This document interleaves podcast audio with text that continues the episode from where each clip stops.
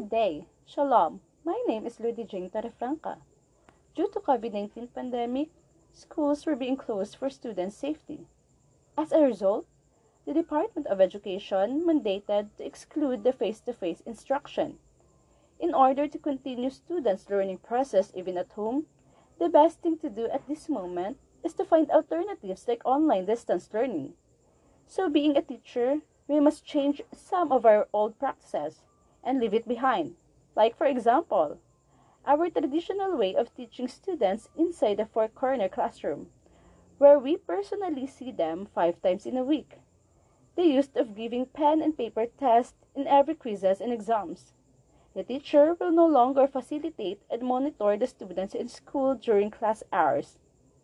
If we have some old practices we left behind, we have also some attitudes and practices we need to bring from traditional to new normal teaching.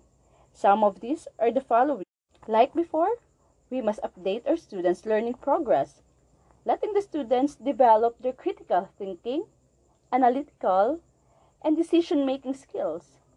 As a teacher, we need to double up our effort, dedication, and patience as we are adapting and turning to new normal way of teaching infusing our students the use of technology to a higher level to make it easier for them to do their work. It is also important that we teacher must be flexible. Lastly, the things we need to embrace.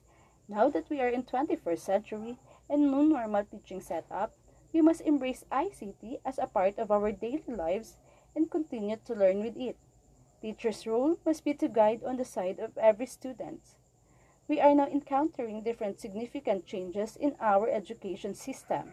But as a teacher, we will not forget that we are the frontliner of learnings for our students.